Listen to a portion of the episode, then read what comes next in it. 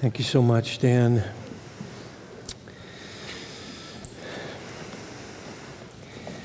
Take your Bibles and let's let's go to the book of Revelation. The seasons of the life of God's people until Christ returns are always the same. Doesn't mean that the circumstances are the same, but our need is universal. Our need is singular and it's always the same. Whether we've been in a season of freedom to worship as we have been in our culture and our country, or whether somewhere on the globe a believer is languishing in some dark prison, having been beaten daily because of their faith in Christ, or whether you're a believer who's been on the run in some foreign culture because of the hatred of the gospel, or whether you have been in a place where the fruitfulness of ministry has been allowed by God to flourish. All across the globe, the Christian's need is universal. We need to know our Savior. We need to understand His place in our lives. I love the new hymnology that, that puts the refrain in the chorus All I have is Christ. We need that. Whether you're a believer in the 21st century sitting in the auditorium of Grace Emmanuel Bible Church or an old patriarch and last living apostle imprisoned on some island in exile, we need the same thing. We need what the Lord, in his kindness, gave to John on that day. We need to see the matchless splendor and intimate watch care of our risen King.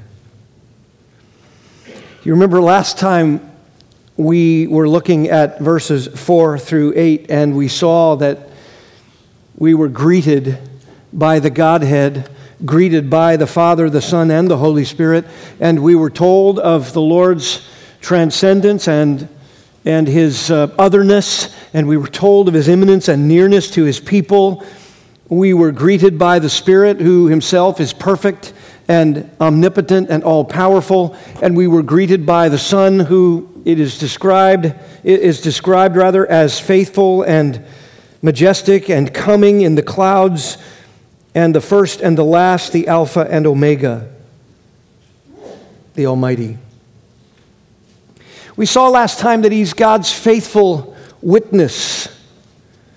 He is always the faithful witness. He's always faithful and true, as chapter 3, verse 14 says. He's always the true and righteous one who judges and wages war faithfully for righteousness. Revelation 19 11 and he's God's firstborn. That is to say, he's the firstborn from the dead, and that gives him preeminence among all who will eventually be raised from the dead. He's the firstborn from the dead, therefore, he is the prototokos, he's the preeminent one. He's the one who conquered death, and therefore, all whom he raises follow after him, and he is their Lord and Master. We also saw that he's the ruler of the kings of the earth. All through the book of Revelation, you have these earthly kingdoms coming and going and rising and falling, and you have them all in their arrogance, imagining that they can amass some sort of military or political or even dominant, powerful front with their magic arts against the King of Kings himself. And yet he is self described as the ruler of the kings of the earth. He's God's forever ruler the Bible just makes it so plain. When they're waging war in Revelation 17, verse 14, they wage war against the Lamb, and the simple phrase is, and the Lamb will overcome them. There it is. They wage war against the Lamb. Can you imagine the money and the finance and the military campaign and the tooling and retooling and the armed forces and the soldiers, all of them amassing at the Battle of Armageddon against the Lamb, and it just simply says, and the Lamb will overcome them because he is the Lord of lords and the King of kings. And those who are with him are called, they're the called and the chosen and faithful. And so it's no wonder that in verse 5 there was praise for the Godhead to him who loves us and released us from our sins by his blood. What love and mercy was extolled in praise. And then in verse 6, it talked about our place and our privilege. He's made us to be a kingdom, priests to his God and Father. We serve a living God as those who bow down in service, who, those who are empowered for service, those who are commissioned by God in service, those who accomplish eternal things.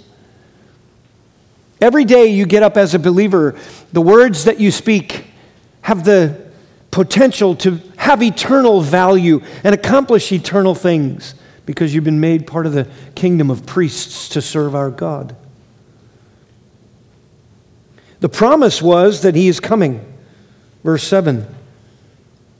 And the promise was that all will see him. This is a reiteration of what the prophet Daniel said in Daniel 7:13. He is coming with the clouds. Every eye will see.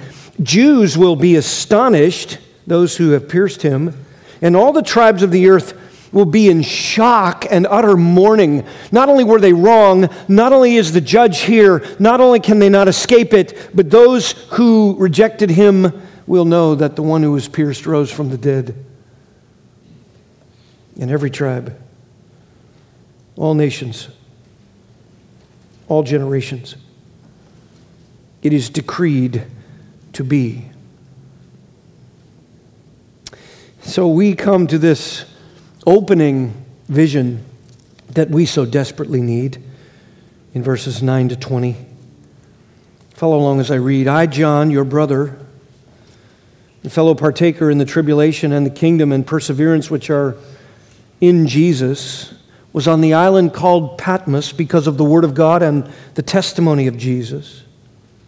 I was in the Spirit on the Lord's day, and I heard behind me a loud voice like the sound of a trumpet saying, Write in a book what you see and send it to the seven churches to Ephesus and to Smyrna and to Pergamum and to Thyatira and to Sardis and to Philadelphia and to Laodicea. And then I turned to see the voice that was speaking with me. And having turned, I saw seven golden lampstands. And in the middle of the lampstands, I saw one like a son of man, clothed in a robe reaching to the feet and girded across his chest with a golden sash. His head and his hair were white like white wool, like snow, and his eyes were like a flame of fire. His feet like burnished bronze when it's been made to glow in a furnace, and his voice was like the sound of many waters.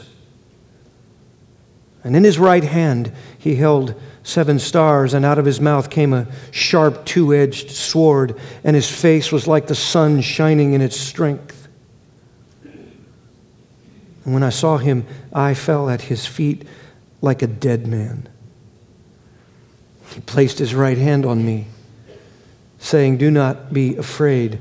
I am the first and the last and the living one.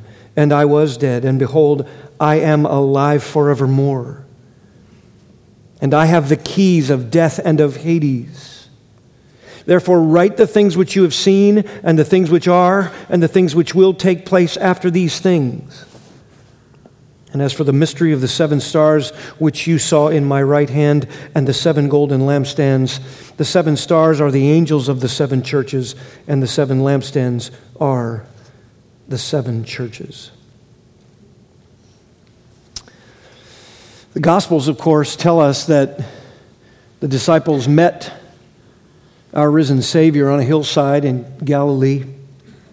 During that final time together, Jesus told them to take the truth of the gospel to every corner of the world and to make disciples after the truth of the gospel as they're brought to Christ and as they believe Him. They will love Christ and along with you will live by His every word. And you know from the gospels that He appointed those men as His emissaries, His apostles of His church. They would preach Christ, they would write every word for the spiritual food of His people in the new covenant work. They were to lead the church's mission to take the gospel to the world. And they had in their hearts and minds the promise of the Holy Spirit, which would be Christ in them, which would be another helper just like Christ. So the presence of Christ in them and with them and among them. And that would happen, he said, just a few short weeks after his return to the throne in heaven. And he promised to be with his people always to the end of the age. Forever. He would always be with his people. And as Luke tells us in Acts chapter 1, the Lord Jesus Christ then ascended into the clouds. We've studied this before, and two angelic beings were there, and they comforted them with the absolute promise that he will come back. And they said he will come back in just the same way as they'd seen him go into heaven. And you know what happened? The Spirit did come and he anointed the work.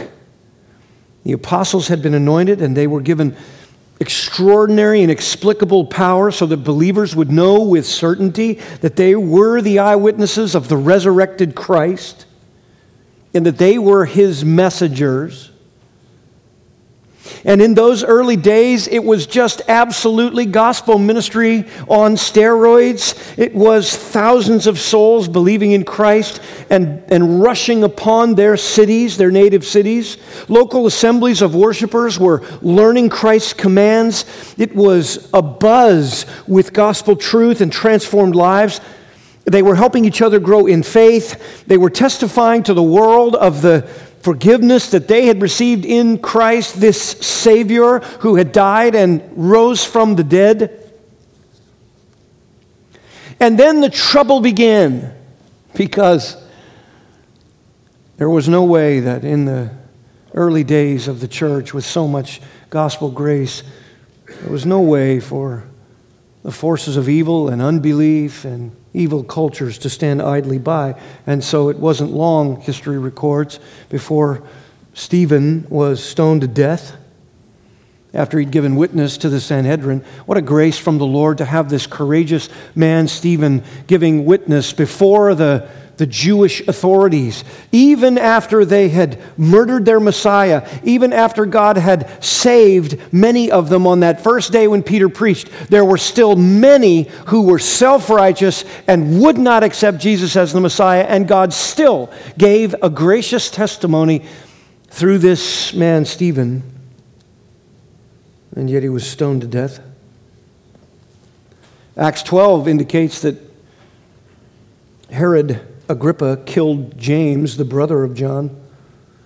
Eusebius would later add to the story that Bishop, the, the Bishop of Alexandria, Clement, around circa 215, he was Origen's mentor, and he had added that the person who led James to the judgment seat was so moved when he saw James bear witness, and he confessed himself also to be a Christian. God was still saving. And the murder of James led to the departure of the rest of the 12 from Jerusalem, and the gospel was suddenly in apostolic witness being spread. You know from history that the first statewide persecution of Christians was under Nero in 64 and reported by Tacitus and Suetonius, both of them affirming that Christians all over the place were being murdered. And, and although persecution was often local and, and people being chased down, and so there were sporadic violent moments. From that point forward, Christians could be arrested, would be arrested, and killed for proclaiming the name of Jesus. And many of them, dozens, perhaps hundreds, and in some places thousands, were already being slaughtered. Paul himself recounts the suffering that he endured. It included his own being whipped and beaten and stoned and, and left for dead and shipwrecked and near starvation. He was always in danger from his own countrymen and even from the Gentile world, 2 Corinthians 6. Jewish leaders would often threaten those who led the church and new believers in a city and in Acts 4:20 after being threatened by religious leaders. But speaking for all the apostles, Peter and John said, "We cannot stop speaking what we have seen and heard." The apostles, of course, were thrown in prison and beaten for their faith, but they, Acts 5 said, continued to preach. Peter's own martyrdom was foretold by Jesus in John 21, and it was written about 30 years after Peter was martyred.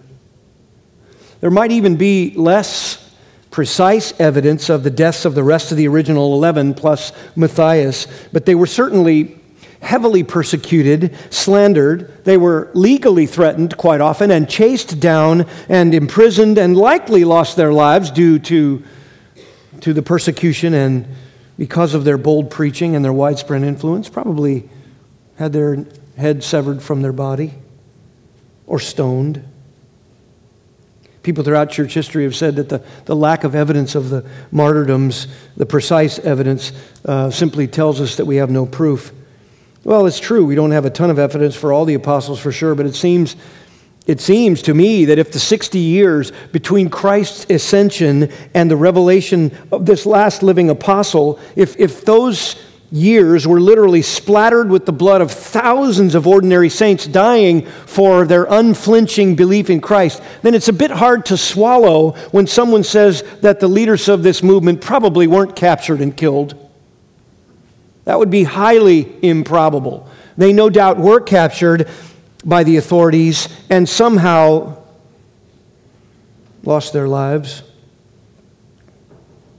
Even with the book of Hebrews being written around the late 60s, by then the writer records what seems to be both Old and New Testament era martyrdoms. Just listen, Hebrews 11, 35 to 38. Women received back their dead by resurrection. Others were tortured, not accepting their release, in order that they might obtain a better resurrection. And others experienced mockings and scourgings, yes, also chains and imprisonment. They were stoned, they were sawn in two. They were tempted. They were put to death with the sword. They went about in sheepskins, in goatskins, being destitute, afflicted, ill treated. Parentheses, men of whom the world was not worthy. End parentheses. Wandering in deserts and mountains and caves and holes in the ground. Perhaps 60 years after Christ ascended, John is on the island of Patmos. Maybe that indicates more civilized days had begun to prevail, but Christianity was already hated and considered dangerous. And to make matters worse and more discouraging, five of the most well known and faithful churches in Asia Minor had already begun to compromise and to buckle in the, in the hostility against Christianity. the reason this revelation at the beginning, before the letters are actually spoken to the churches. The reason this revelation of the Lord Himself is given to us is to comfort us and to challenge us about faithfulness and to demonstrate that He is sovereign in His church.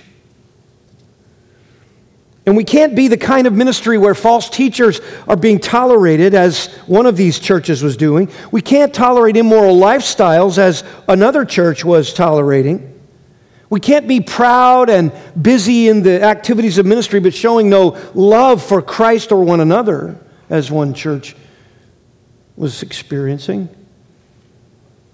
Another church showed no conviction at all. They were really rather, as I said a few weeks ago, vanilla on every matter of truth. One church, known for, known for its influential reputation, was, was just all show and no substance. You have a name that you're alive, but you're dead, he told Sardis.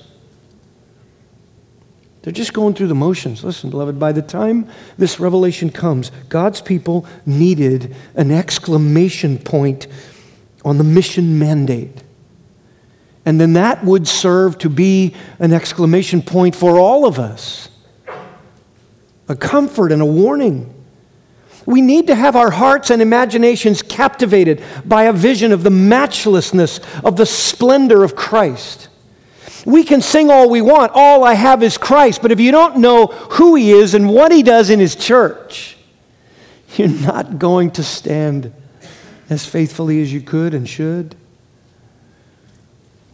Man, He knows His people intimately. And He's promised to be with us always to the end of the age, and He is with us. And He sent His Spirit to dwell within each one of us and to renew our minds and give us strong faith and to make us clean on the inside and, and holy on the outside in our conduct.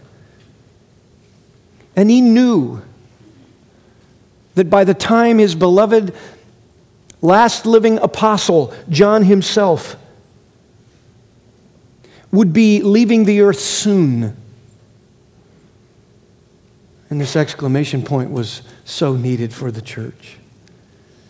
And so, a little over six decades after Christ's resurrection, in the year 96 AD, on a Sunday, no less, this is what John sees. And it is absolutely too much to take in. It is so fundamental to our mission, it's so fundamental to our everyday life. What you have here is the majestic splendor of the king as he calls his servant to write and as he describes who he is. As he gives John a vision for all of God's people. The revelation of the Lord in his church to his church. Number one, the king's servant is called to write. The king's servant, John, is called to write.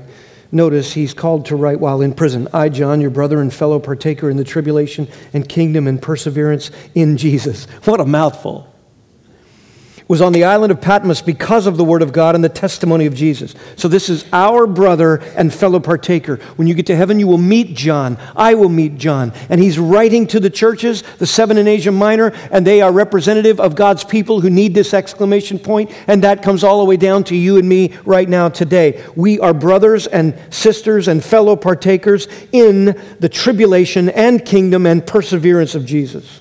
This is the same John. The John you remember who reclined at the table with Jesus closest to Jesus' chest, who always delighted in telling us that he was the disciple whom Jesus loved. Not as if Jesus didn't love the others, but this was one that Jesus discipled in a special way. This is the same John who outran Peter to the tomb fast.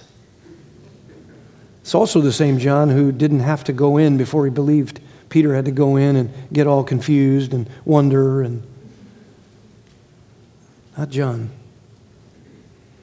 At every moment he saw Jesus, there was no indication that he was ever a doubting Thomas, ever a wavering Peter. He certainly had pride, no doubt, as a son of thunder, wanting to call down fire on people all the time in his younger ministry life.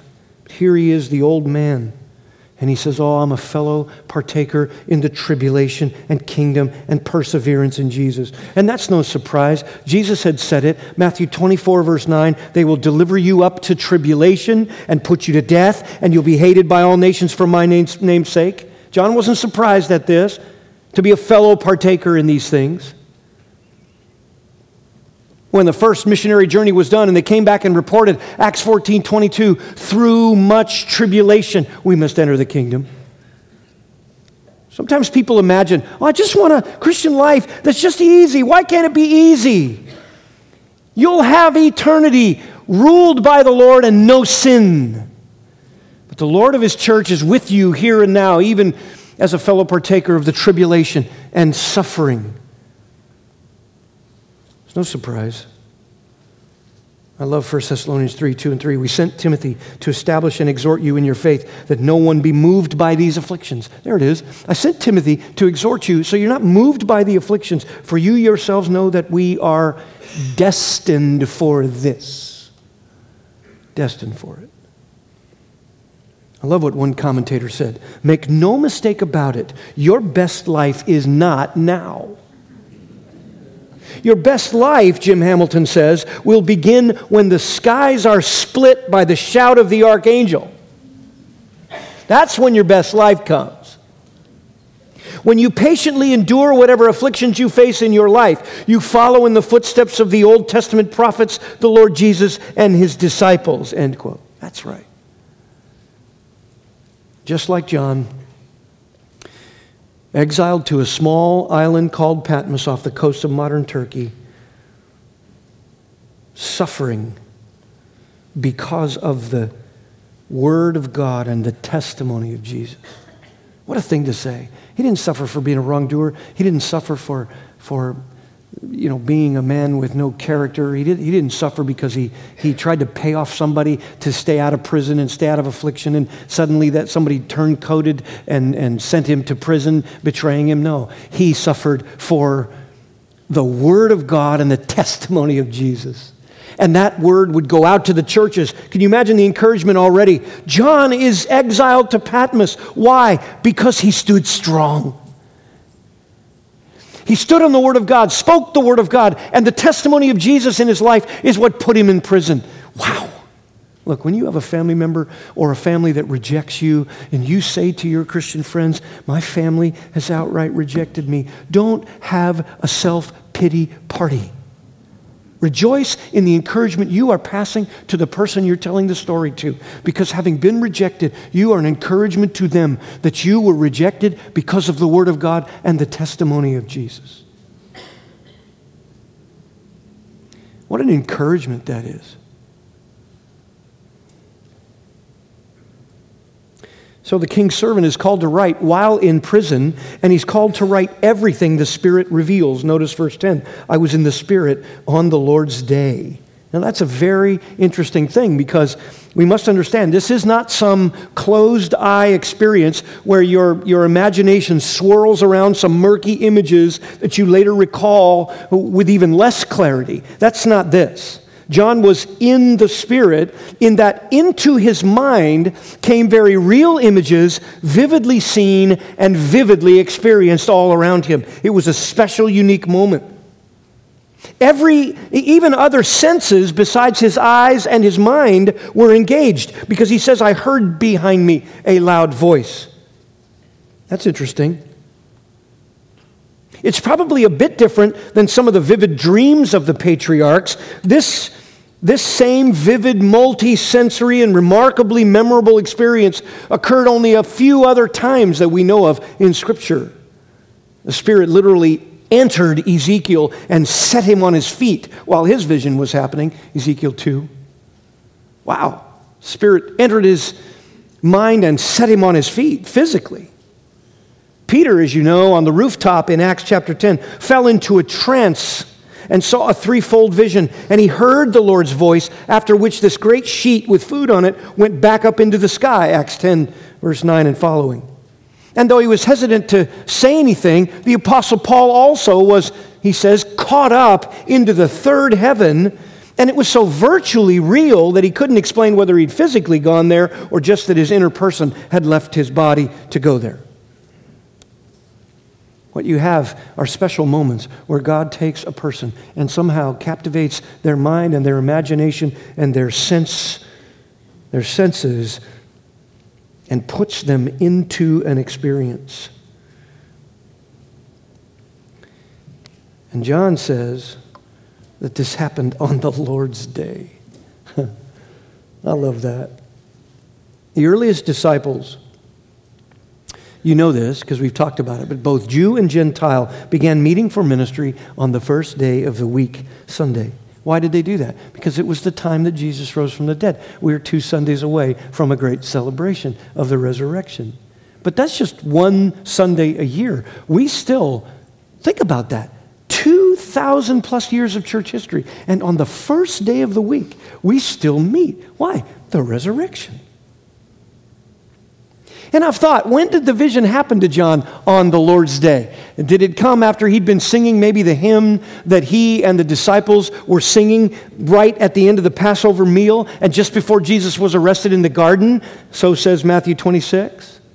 Could it have been that hymn? Or maybe the vision came to him, this is just my imagination and the way it works. Maybe the vision came to him when he was reading a copy of Paul's letter to the Romans written some 30 years earlier. I like to think that maybe on the island, John had some old fragments of the book of Daniel. That would be huge because the imagery here is drawn from chapter 7 and chapter 10 of Daniel's prophecy. And maybe while he was reading some of those fragments or remembering some of those fragments, this vision happened. So, as the last living apostle is almost off the scene, Sunday was being, still being called the Lord's Day. All the churches, especially these seven churches throughout Asia Minor. And he says, I heard behind me a loud voice like the sound of a trumpet. So, in the vision, John hears a voice behind him, so he's immersed in the experience spatially. And he heard what sounded like a blaring trumpet. There's no reason to get all in an interpretive confusion about things like this. All throughout this revelation, trumpet blasts signal things. and what they signal are, are, are always profound things and massively altering things. The most dramatic events the earth will ever experience as Christ returns in glory and judgment are always signaled by trumpet blasts all throughout this revelation. And so you can imagine, John hears a voice behind him that sounds like a trumpet blast, and it arrests his mind and captures his full attention. Listen, there are all kinds of places through the book of Revelation where when God is about to speak, or God is about to move, or something's about to fall, or a judgment's about to come, everything becomes sort of this low rumbling, it seems, through the book of Revelation. It reminds me of one of my favorite scenes in the prophet Habakkuk, chapter 2, verse 20, when it says, after he chides God's people for their idolatry, but the Lord is in his holy temple, let all the earth keep silent before him. Don't you read over this moment when John hears a voice behind him like the sound of a trumpet and imagine that he didn't suddenly become arrested. And the king's servant is called to write, not only while in prison and write what the Spirit says, but notice, he's to write it for all the churches in Christ. Verse 11 Write in a book what you see and send it to the seven churches to Ephesus and to Smyrna and Pergamum and Thyatira and Sardis and Philadelphia and Laodicea. Write what you see. And the obedience was automatic, it was immediate. Because when God says write, you write. When God says walk, you walk. When God says praise, you praise. When God says submit, you submit. You don't need a vision. You, you have the voice of God in His Word. I love the straightforward aspect of this. Write it. And John wrote. You know, He wasn't worried about how he felt, was he? He wasn't worried about whether it was reasonable. He wasn't even worried about whether it made sense. He wasn't distracted by the sense that he's in some experiential vision, some virtual reality. He, he, doesn't worry about all that. He doesn't want to know the details. He doesn't, he doesn't get all concerned with his own self awareness in the dynamic. All he's concerned about is the voice that is speaking to him. And when the voice says, write, he is on full alert, his imagination captivated, and his will engaged. And, you know, just as a footnote, that is such a great way to look at your own exposure to the Word of God. Does it arrest you, captivate your imagination, and engage your will? Or do you have to sit around and wait for everything to make sense? I love this.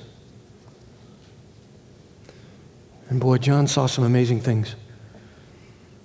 But right at the beginning of this stunning vision is the most consoling and, and uplifting and faith invigorating and gospel empowering revelation of the splendor of our Lord that the church would ever be privileged to read.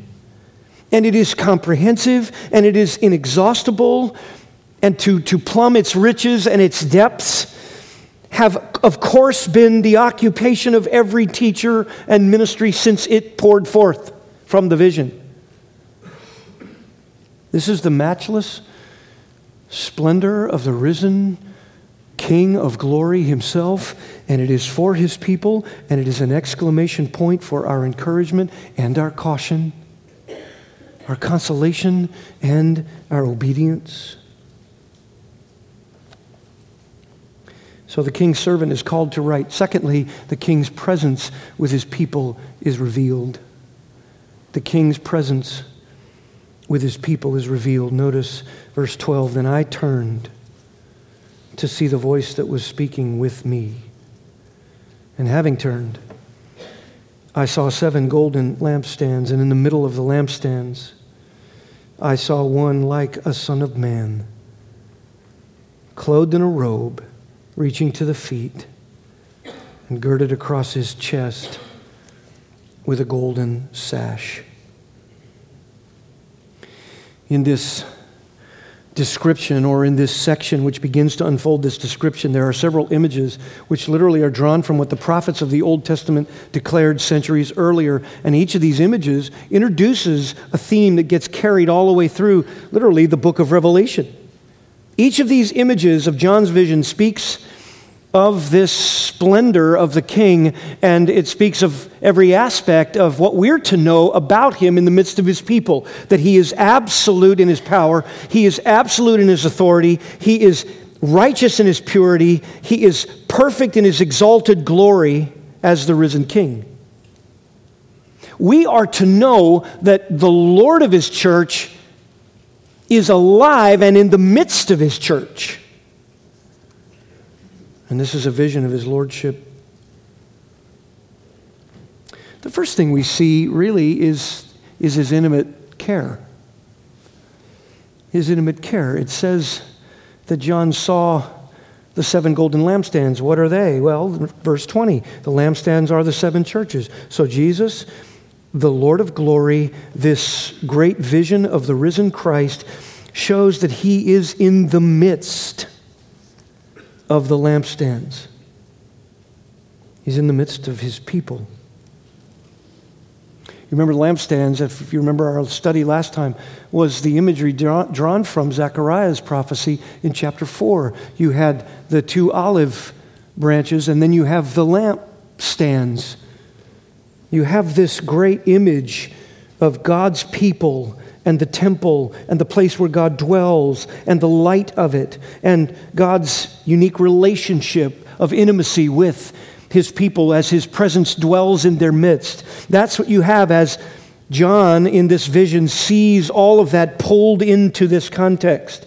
It is the idea of what God had promised in Deuteronomy 31, verse 6, which is repeated in Hebrews 13 I will never leave you nor forsake you. I am in the midst of my people. He's in the midst of his church. He's in the midst of the universal global work of his people that is invisible, and he's in the midst of every local assembly where believers walk and praise and worship and live. It's comforting. On the one hand, I'll never leave you nor forsake you. I won't leave you as orphans. I'm with you to the end of the age. He's always with us. It's comforting. They needed that. He'll never leave. His care is intimate, it's close range. He's in the midst of his people. But while it is comforting, it is unsettling because he's in the midst of his people. So not only does he understand our weaknesses, but he also knows every tendency and limitation and weakness and sin. You think there's a corner of your life in ministry at Grace Immanuel Bible Church that no one knows about? Well, it may be true. You can hide it from human beings, but not from Jesus, the Lord of His church. It's not the buildings that He's bound to. But as worship space, as ministry space, the Lord comes with his people to this gathering, just as he is with his people scattered from this place. And when we come corporately, he is in our midst. He's intimately knowing what we're doing in ministry and why we're doing it. He knows whether you prepared or didn't prepare. He knows what your thoughts are when the pastor is preaching. He knows what the pastor's thoughts are as he's preaching the message. He knows what the musicians are thinking as they play their notes. He knows what the care workers are thinking as they take care of infants. He knows what the kitchen staff is having go on in their hearts as they work yet another fellowship time. He knows what seminary students are doing in their studies. He knows what you as a wife are thinking when it comes to your marriage. He knows what you young people are doing when you think that your parents can't see what you're hiding from them. The Lord Jesus Christ knows. He knows you, men of the church. He knows what you think of your wife and your kids and your home and ministry and your work and your job.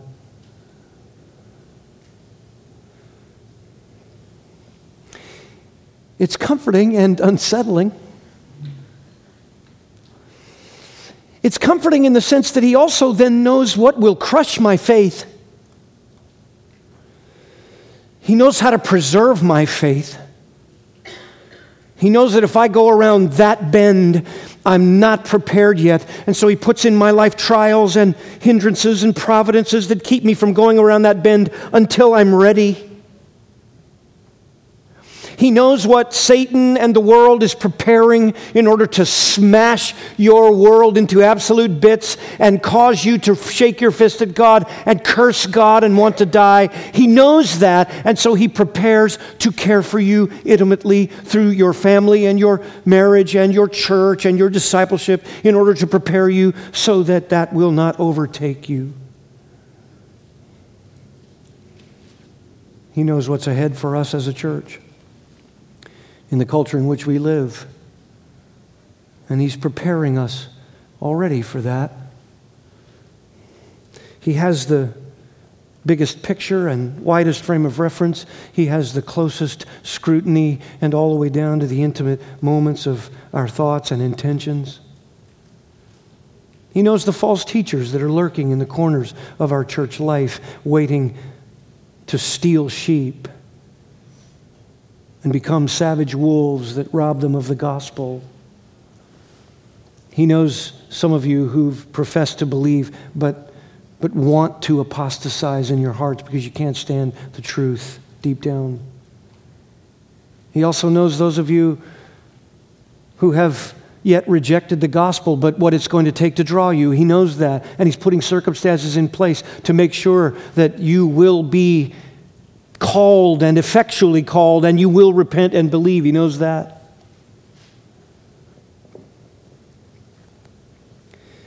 The first part of the vision here is that the Lord Jesus Christ intimately knows his people, and there's never a moment where we are not presided over and ruled over by the Lord himself who is in the midst of his people.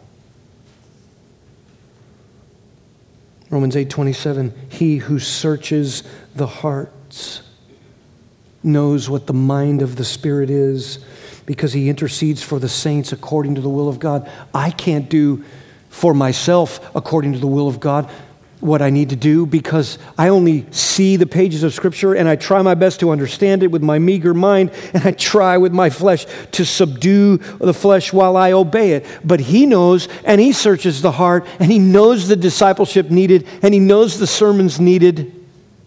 You know, we walk around in our life as though we have it figured out and we rise to our self sufficiency when this vision was to humble the church. Because two more chapters later, he's going to call these churches to repent of their weakness.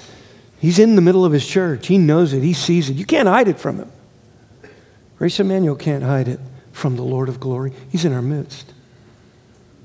He knows the people he put in leadership. He knows the people he's taking out of leadership. He knows the people he's putting into a ministry to use their fruitfulness. And he knows the people that he's going to peel away from those ministries. He knows the people that need to leave this place because they have no interest. And he knows the people that he's drawing to this place because he is going to save them and use them.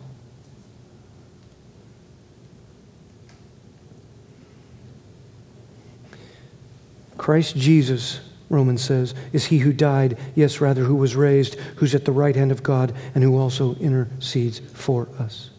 The first thing John sees is that the Lord of glorious splendor is in the midst of the lampstands. Why would he do that? Why would he want to be? I mean, by this time, he's, got to warn churches to repent. By this time, they're not honoring him. By this time, even the stronghold of Ephesus is only 35 years old and it's already lost its first love. Why would he want to be in the midst of his church? Because he loves his bride, he loves his people. Ephesians 5, you know it well, but it says in Ephesians 5 that husbands are to love their wives as Christ loved the church and gave himself for her he gave himself for her so that he might sanctify her, having cleansed her by the washing of water with the word. That's her salvation and redemption. And that he might present to himself the church in all her glory. You know, I read those words and I say, Lord, there is no glory in and of ourselves. We're a mess. But all he sees, he sees his redemption he sees His glory. He sees it being worked out. He's in the midst of His people. He's making us have no spot or wrinkle or any such thing. He wants us to be holy and blameless. And so He nourishes and cherishes His church. The Lord wanted all of us in every local assembly to have what these seven churches began to see right at the outset and what John was privileged to experience that the Lord is in the midst of his churches, the lampstands. GIBC has a lampstand, we have a light. I don't want it to be taken away. I don't want it to be put under some cover. I don't want it to be diminished or dimmed. And so the Lord has to care for us. I've only seen a small slice of his care in the last 16 years. Others before me saw great care and intimate care of the faithful saints here, even though the church got messy.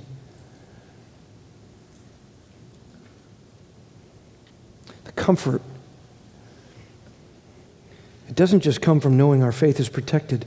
It's a comfort to, to know that the Lord will never let his church become so full of sin that the gospel loses its powerful influence he'll close down a local assembly and start a work somewhere else before he's going to allow believers to go by the wayside.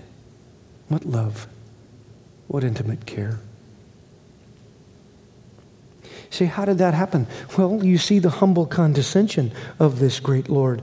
In the middle of the lampstands, I saw one, verse 13, like a son of man. And he was clothed in a robe reaching to the feet and girded across his chest with a golden sash. This is priestly it's royal, of course, but it's priestly. He is both king and he is priest.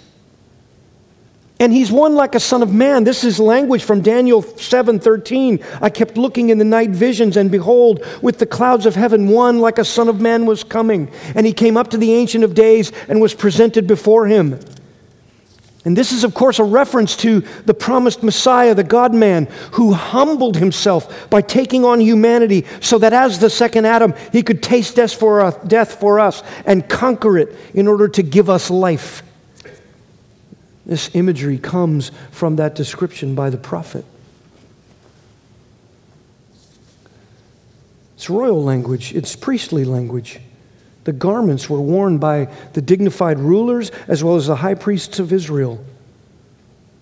That's what you have here. You have a reference, really, ultimately, from the prophets uh, to, to Joshua's priestly work, and you have this you know, Zerubbabel type vision from the Old Testament of Zerubbabel as the king of God's people. Joshua the high priest, Zerubbabel, all that imagery is pulled into this great vision of Christ, who is the Son of Man who's come to serve as our high priest and be our go between, between us and the Father. And he's the royal king of kings because of it. He's the righteous ruler, a long robe and a golden sash. Daniel 10 has that great description. The first, the clothing, then the moving from the linen to the belt of gold, then the hair, followed by flaming eyes, the legs of bronze, and the powerful voice. You see the same things here. Daniel 10, verse 5, clothed in linen with a belt of fine gold. Look at verse 13, clothed with a long robe and with a golden sash around his chest. Daniel 7, verse 9, the hair of his head like pure wool. Revelation 1:14, the hairs of his head were white like white wool. Daniel 10, verse 6, his eyes like flaming torches. Verse 14 here, his eyes were like a flame of fire. That same description appears in chapter 2, verse 18. His arms and legs like the gleam of burnished bronze, Daniel 10, verse 6. Notice verse 15, his feet were like burnished bronze refined in a furnace. Daniel 10, verse 6, the sound of his words were like the sound of a multitude. Verse 15 here, his voice is like the roar of many waters. And his face, Daniel 10, 6 says, is like the appearance of lightning. Notice verse 16 here, his face was like the shining sun in full strength. You have here this parallel with this great royal imagery and high priestly imagery. So, what you see here is the humble condescension of the Son of Man so that he might rise to his royal priesthood for his people. His intimate watch care is obvious because he's in our midst. How can he be in our midst? Because he condescended to take on human flesh that he might die for us. And then he became then our that royal priesthood after which we are fashioned to serve our God. He's kingly. He's priestly. What a comfort to us. The king's presence with his people revealed. We won't get much further, but I'll introduce this next point to you the king's purity and his sovereignty revealed. The king's purity and his sovereignty revealed. Verse 14 His head and his hair were white like white wool, like snow. Daniel 7, verse 9, gives that same imagery. This speaks of righteousness through and through. He's in the midst of his people and he is pure. He's righteous. That thought alone is humbling. Why would he want to be in our midst? Have you ever had a day without filth? Have you ever had a moment where you went from the heights of thoughts about Christ and a pure life and plunged into the depths of some sinister thing. He's pure. He is righteous. He has never had an unrighteous thought. He's never had a moment, a nano moment of any kind of impurity. He always lived a righteous life, loved his heavenly Father, obeyed all of his Father's commands. He was pure through and through, though tempted in all points as we are, and yet he wants to be in the midst of his people because he wants us to be pure and righteous. Does that motivate you? To want to be pure and righteous?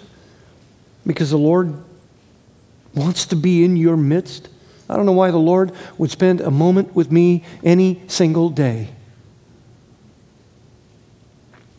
Because you can't seem to get the Word of God in so richly and deeply that it isn't then suddenly plagued by a bunch of garbage from our old flesh and our old nature motivating to know that He's pure. And, and in the imagery, it's, it's exactly what the prophet Daniel saw in some ways, and it's what John sees. It's just white. And he can't describe it any other way except that in the vision, his head and his hair were white like wool, speaking of the, the controlling features of his life, and through and through, he's pure. And it's like snow. And his eyes, he says, were like a flame of fire. This is parallel to Daniel 10, verse 6. And this speaks of the comforting and yet unsettling reality that he has ultimate knowledge. As I said before, he is omniscient. And make no mistake, beloved, Daniel 4, or, or, Hebrews 4 12 and 13 says that the Word of God is sharper than any two edged sword, and it cuts all the way through the, the finest divisions of bone and marrow and all those molecular divisions, speaking in the, in the analogy sense or the metaphorical sense, it goes all the way down to separating thoughts and intentions. How difficult that is in biblical counseling for me as a pastor or anyone else to sit with somebody and separate thoughts from intentions. It is God's word that separates thoughts and intentions. And then verse 13 says, All things are open and laid bare to the eyes of him with whom we have to do. All things are open and laid bare. I've told you before that counseling session I had years ago with a young couple. I said, Have you been pure? They said, No. We've fallen. I said, I know. They said, You know? I said, Yeah, you were seen. What? We were seen? Yeah, you were. It's a terrible thing. Someone saw you and they were so devastated and shocked, and how we can ever live this down. The damage is just too great. And they said, Who was it? I said, It was Christ. And they were relieved.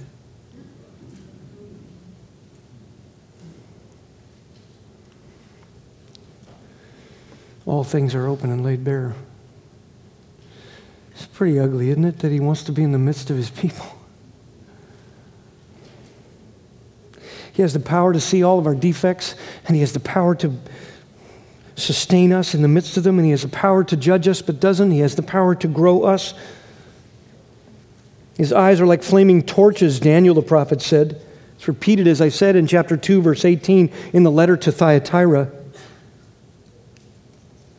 They failed to deal with the movement that was led by the wicked Jezebel. So, false doctrine and teaching and immorality was spreading in the life of the church at Thyatira, if you can imagine it. Christ comes in the midst of his people and he says, Look, I've seen it. Pastors think they can get away with immorality while standing up and in hypocrisy. Leaders think they can abuse other people. Husbands and wives think they can defy the standards given to them by God for a healthy life and home, marriage. Young people, you think you can hide the weakness, the moral weakness that you have to strengthen, you must strengthen. You must come to Christ and see Him strengthened. You think you can hide it, He sees it. And everything you do is done in His presence. His ultimate watch care, his humble condescension, his royal priesthood, his holy nature, and his piercing clarity are what John sees. Wow. This is the splendor of our King.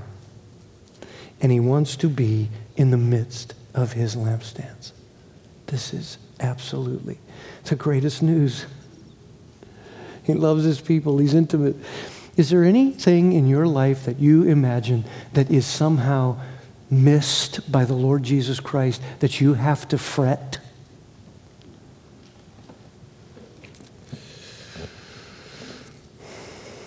Well, we have more to say, but that's for next time. Let's bow. Lord, thank you. Sometimes at the end of a great text like this, we just want to say how sorry we are. We're sorry. We're grieved that while you're in our midst, loving us so intimately, caring for us so patiently, we trade on that grace. We don't come back to this vision often enough. We're not comforted by it. We, we don't believe it's true that you are in the midst and you never leave, even if we're a mess. And that we're covered in your grace and no one can condemn because you have satisfied our need. You have paid the price. All the debt counted against us at the judgment was nailed to your cross, and you want to be with your people. But you are pure. And you're righteous, and you want a pure and holy people. Forgive us for not being what we should be. Make us what we should be. Nourish and cherish us because you love your church. And bring us to the place where, even as we read the warnings to these churches, we are sobered these are great churches. How could we ever be impervious to the same weaknesses that they experienced? when the pure, holy eyes of the Lord of splendor himself is in our midst.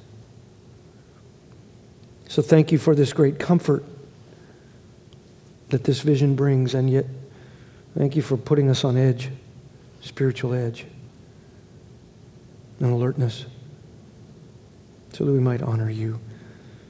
You're matchless, you're marvelous in our eyes, and may we live like it. Even as we fellowship with the Kellys and think about the work that they do, you have cared for them. You have cared for that place and those churches, but make those churches pure. Bring those churches the leadership that is faithful in a very, very dark culture. And cover with your watch care these great servants whom you have sent out to that place. May they guard their hearts. May their kids guard their hearts.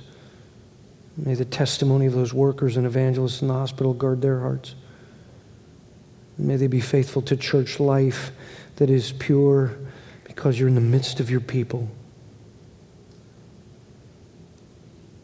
And we want to be submissive, as John was submissive when you said write. When you say, Be holy, for I'm holy, Lord, give us the strength to strive in all those ways you've just convicted us, even in this very hour. We give you the praise, though it's mixed and often sub biblical. We give you the praise, a meager worship, and ask you to be pleased with what we offer build us up in your purity and your righteousness that we might hunger for it rightly. We pray this in your splendor and in your glory and for your name's sake. Amen.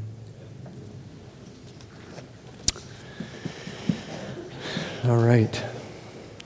Well, I believe it is fellowship time. And um, it's